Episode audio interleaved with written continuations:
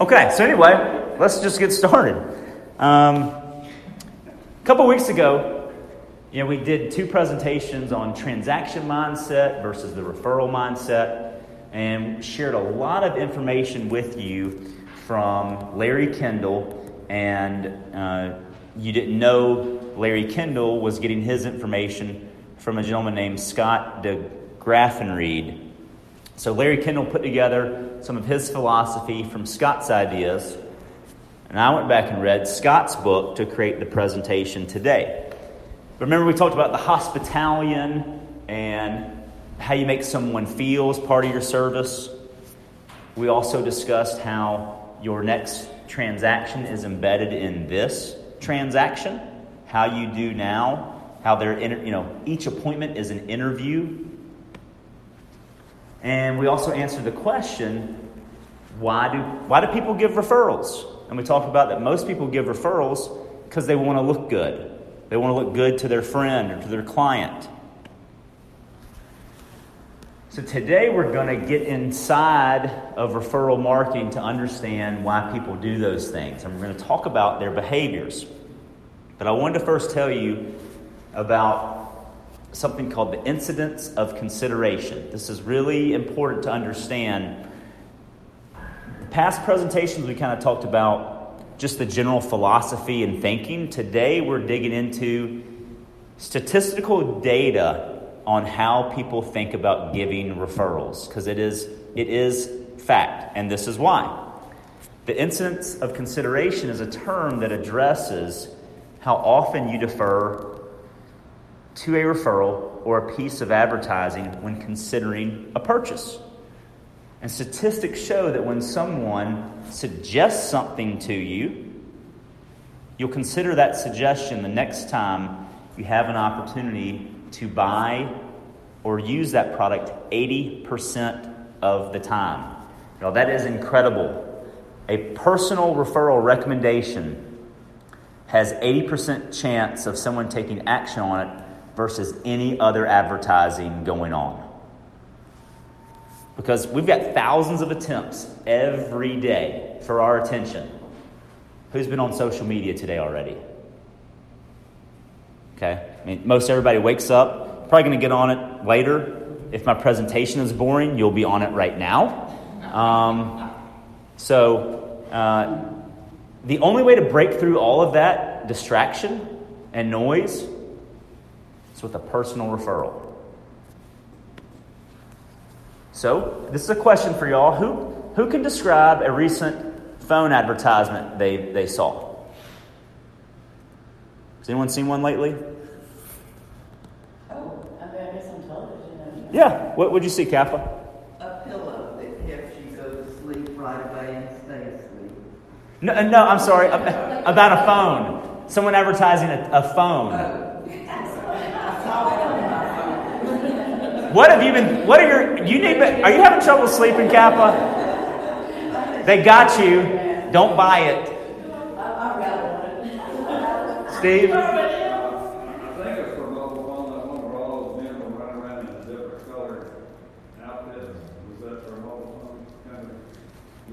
Do you, do you remember which one it was?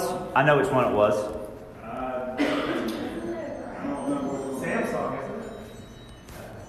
I don't know. Well, what, what phone did I recommend to y'all today?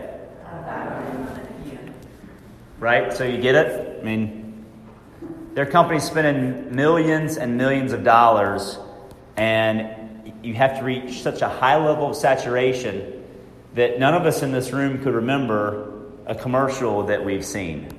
Yet, if someone recommends Alan, you really need to get the iPhone 10 Next time Alan's thinking about making a purchase, there's an 80% chance he's more likely to buy an iPhone 10. There's a 20% chance he may randomly walk into a store and just, you know, buy whatever the cheapest is or most reliable. And we're going to talk about those behaviors that determine the other 20%. And to get in those behaviors, we have to understand how do we decide what makes us look good? When, you're, when someone's giving a referral, how do they decide to give that referral? If, if they're giving referral to look good, to be helpful, how do they decide they'll look smart by referring something to you? So we're going to analyze their behaviors. And there's, there's more than just three behaviors, but I thought these were the most important ones. And I want you to remember as we're going through this discussion today, uh, is you can tell anyone anything as long as it is about someone else. Right? I can go out and talk about how great everyone in this room is. You need to use Jenny. You need to use Ruthie, Monica, Martin. You need to use Jen and tell someone why they need to use you. But if I'm going out to talk about myself, most people have a really hard time doing that. Um, so why why do people give referrals? We're going to discuss requested referrals, looking good referrals, and outcome driven referrals. There's a couple more, but let's talk about requested referrals. What do y'all think that is? Yeah, somebody just asked a question. Hey, do you know a good restaurant? Do you know a good hairstylist? Uh, do you know a good realtor? When we answer a requested referral, our answer stems from and is based on dependability.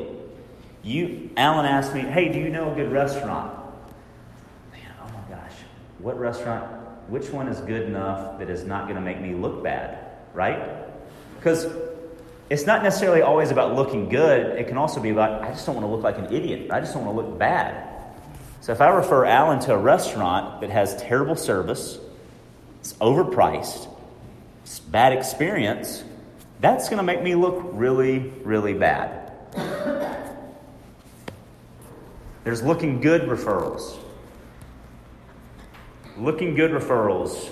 What do y'all think those are? What do people say to you trying to look good when you're in a conversation? Oh, Jenny, you just got back from the Bahamas. Next time you go, I go there all the time. You've got to stay at the Ocean Club. That is just the best place ever. We, I mean, those margaritas. Or you know, next time you're in South America, I mean, when you go to Brazil, you need to visit so and so. you I was in Buckhead last weekend. This brand new restaurant just opened up. You've got to try ABC Restaurant. It, you're going to love it. The novelty of discovering or being the first person to visit a new destination has a utility for ego, right? look good. I'm someone who experiences new things. I've been places that other people haven't. You know, I'm someone that's ahead of myself. Um, that's one reason, that's what a looking good referral is. And you can probably be thinking about, oh my gosh, is that person just, was that person even trying to be helpful, recommending something, or were they just trying to look good? That's what we're getting to today is why people do that so we can understand in two weeks how to get them to say those things about you and your business. And then there's outcome driven referrals. This is pretty easy. You know, um, if you want to look 10 years younger, go to ABC Dermatology or call ABC Fitness. You'll lose 10 pounds in two weeks. You know, go here to get this. If you want to eat some terrible food, go downtown and try so and so. Or if you want to get liquored up for real cheap, call Steve. No, don't call Steve Register. Uh, y- y'all get y'all get it. It's, it's outcome driven. Go do this, and this will happen. If you want to sell your house in ten days, call Bickerstaff Parham. If you want to sell your house for the high, for the highest price possible, Call Bickerstaff Parham, yes. So, how, the question we want you to be thinking about over the next week or two is how does your real estate business support consumers' behaviors? If we go back and understand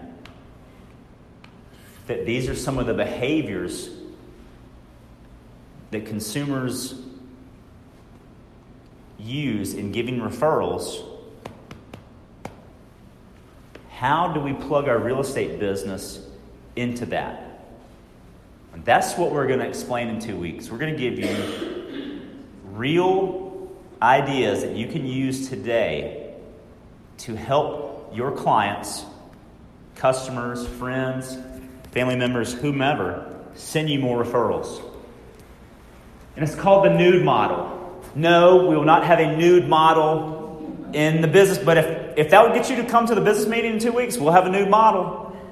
Um, it is called nude model because it stands for novelty, utility, dependability, and economy. These are four properties that must be present in a certain combination that will actually predict the likelihood of a customer to send you a referral. So, we're going to teach you how to use these in your real estate business. And I want to give you a quick example so you can be thinking about it. Let's talk about a restaurant. A new restaurant just opens up in Uptown. And it's got to have, it's got to rank somewhere on all four of these. A new restaurant, what? Complete novelty. I go down there in the first three weeks, I come back and say, Jenny, the coolest restaurant just opened up. I'm so wowed because it's new, it's novel, it's different. I'm not thinking about any of these. When I refer it to Jenny, I'm just thinking about it's something new, right? I want to look good because, hey, have you tried, you know, Epic or whatever the new restaurant is? No. Have you been to Salt Cellar? No. Oh, you're going to love it. It's such a cool space. They've got this huge bar. Then I go back again as a customer. I'm not looking at the novelty as much. Now I'm thinking more about, hmm, why haven't they refilled? Why is it taking so long to get my drink? Or what? We're going to miss the show. Where, where's the food? And then the third time I go back, I start to put all those things together because I've already experienced novelty. They can't change the restaurant space in the first 90 days. But you notice restaurants do slowly change things periodically. It's because, well, the good ones do. It's because of novelty. So by the third time I go back to the restaurant, I'm looking at is the service dependable? Is the food consistent? And does that all meet my price point? So is it does it meet economy? So then someone had, hey, what's a great restaurant downtown? Most people go, on average, to dependability and economy. Because novelty is a flash in the pan, right? That's something that constantly changes. You start offering something at your business, and then what? A couple months later, your competitor is offering the same thing. Um, restaurants do that too. All businesses do that. So, in two weeks, we're going to go a little deeper into this strategy to talk about how you can rank in all these areas with your business. Utility for a restaurant is, is a need. You have to eat. A restaurant's going to give you food. So you're going to use a restaurant. You're going to get something to eat. But the service isn't dependable. If you feel like it's overpriced, you might still go back there, but you're less likely to refer that to someone. Because why do we send referrals? Look good. They're also not look bad. And in our mind, our, the consumer's behavior is to think on these four items when they're when they're thinking about where should I refer Alan? Alan wants to go to a restaurant. Oh my gosh. I'm thinking of what is the most dependable option I can refer to him? Unless there's something novel, a brand new restaurant. But if there's nothing new or novel, utility, every restaurant serves food and drinks. But who's dependable and who, ha- who is reasonably priced? Does does that kind of make sense? It's a weird way to think about it, but it's true. You know, what do people say when a new restaurant opens up? I'm going to wait till they get past 90 days, till they get all their kinks worked out. What they really mean is they're not dependable yet. They haven't worked things out. In 90 days, it's still going to be a cool space, a cool restaurant. It's still going to be new. It's only three months. But, you know, maybe they just think, maybe someone that says that doesn't have the time or wants to, they want to look good as if they're above experiencing new things just for that sake. But most people come back to this. So, in two weeks, we're going to run through this model and give you some ideas on how you can compete in these areas with other agents at other companies. So it'll be real easy for your clients to refer business to you. Because when you rank high in all of these areas, your chances to get referrals goes up exponentially. Just think if one out of your 10 clients that you closed last year, if just one out of 10 sent you a referral, that's pretty good.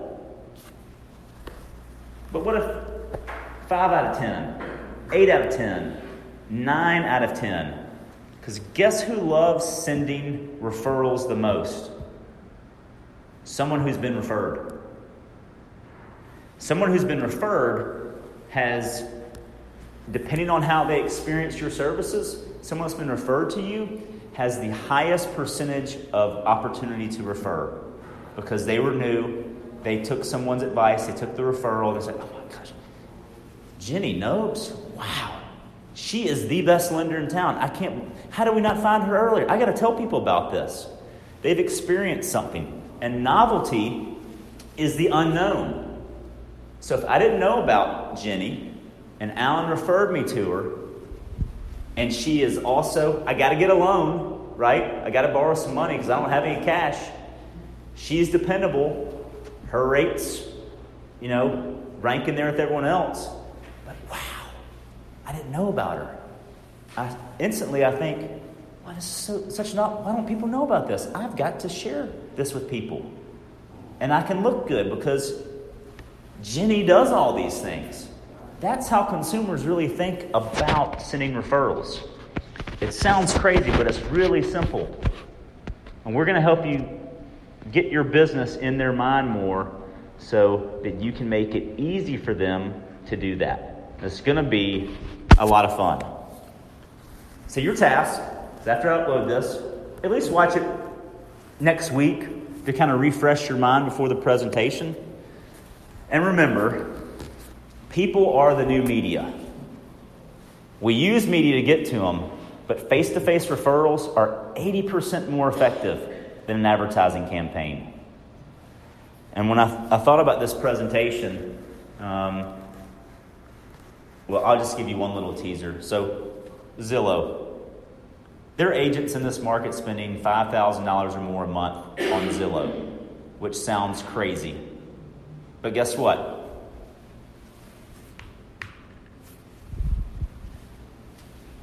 Zillow is providing some level of dependability. Currently, it's affordable because they're getting enough of the business. They have to have leads because they're not getting leads elsewhere, I guess. But does Zillow really have any kind of novelty? Not necessarily to the agent, but to the consumer. It's updating its apps, providing information. It's not really new anymore. But what happens when Zillow no longer ranks high in economy for real estate agents? When that $5,000 budget goes up to six, seven, eight, nine thousand a month, and the leads are not as dependable anymore, or the market changes. Now, agents aren't referring other agents to Zillow like, hey, Jen, Zillow is rocking my business. Let me give you my, my reps so you can get on Zillow too. Agents are terrible about referring to other agents' business ideas. That's just, why would you refer ideas to your competitors? Um, but you can see how you can apply this to almost any business. That's what we're going to do with your business. Um, so be here next in two weeks. Watch this again and bring a notepad because we're going to have a lot of fun. I'm going to give you some great ideas how you can just expand just a little bit of what you're doing. It doesn't take much effort to push you over the threshold of getting more referrals, and I think you'll see that um, when we cover it. Because you don't have to have, you know, a hundred past clients you've already done business with. You'll be able to apply this information to get referrals from people that you just know, not necessarily just past clients, but people that are in your your sphere of influence or your network. So it's going to be a lot of fun, and I think you'll have a lot of takeaways that you can apply in your business when you leave. So thank you all for being here today.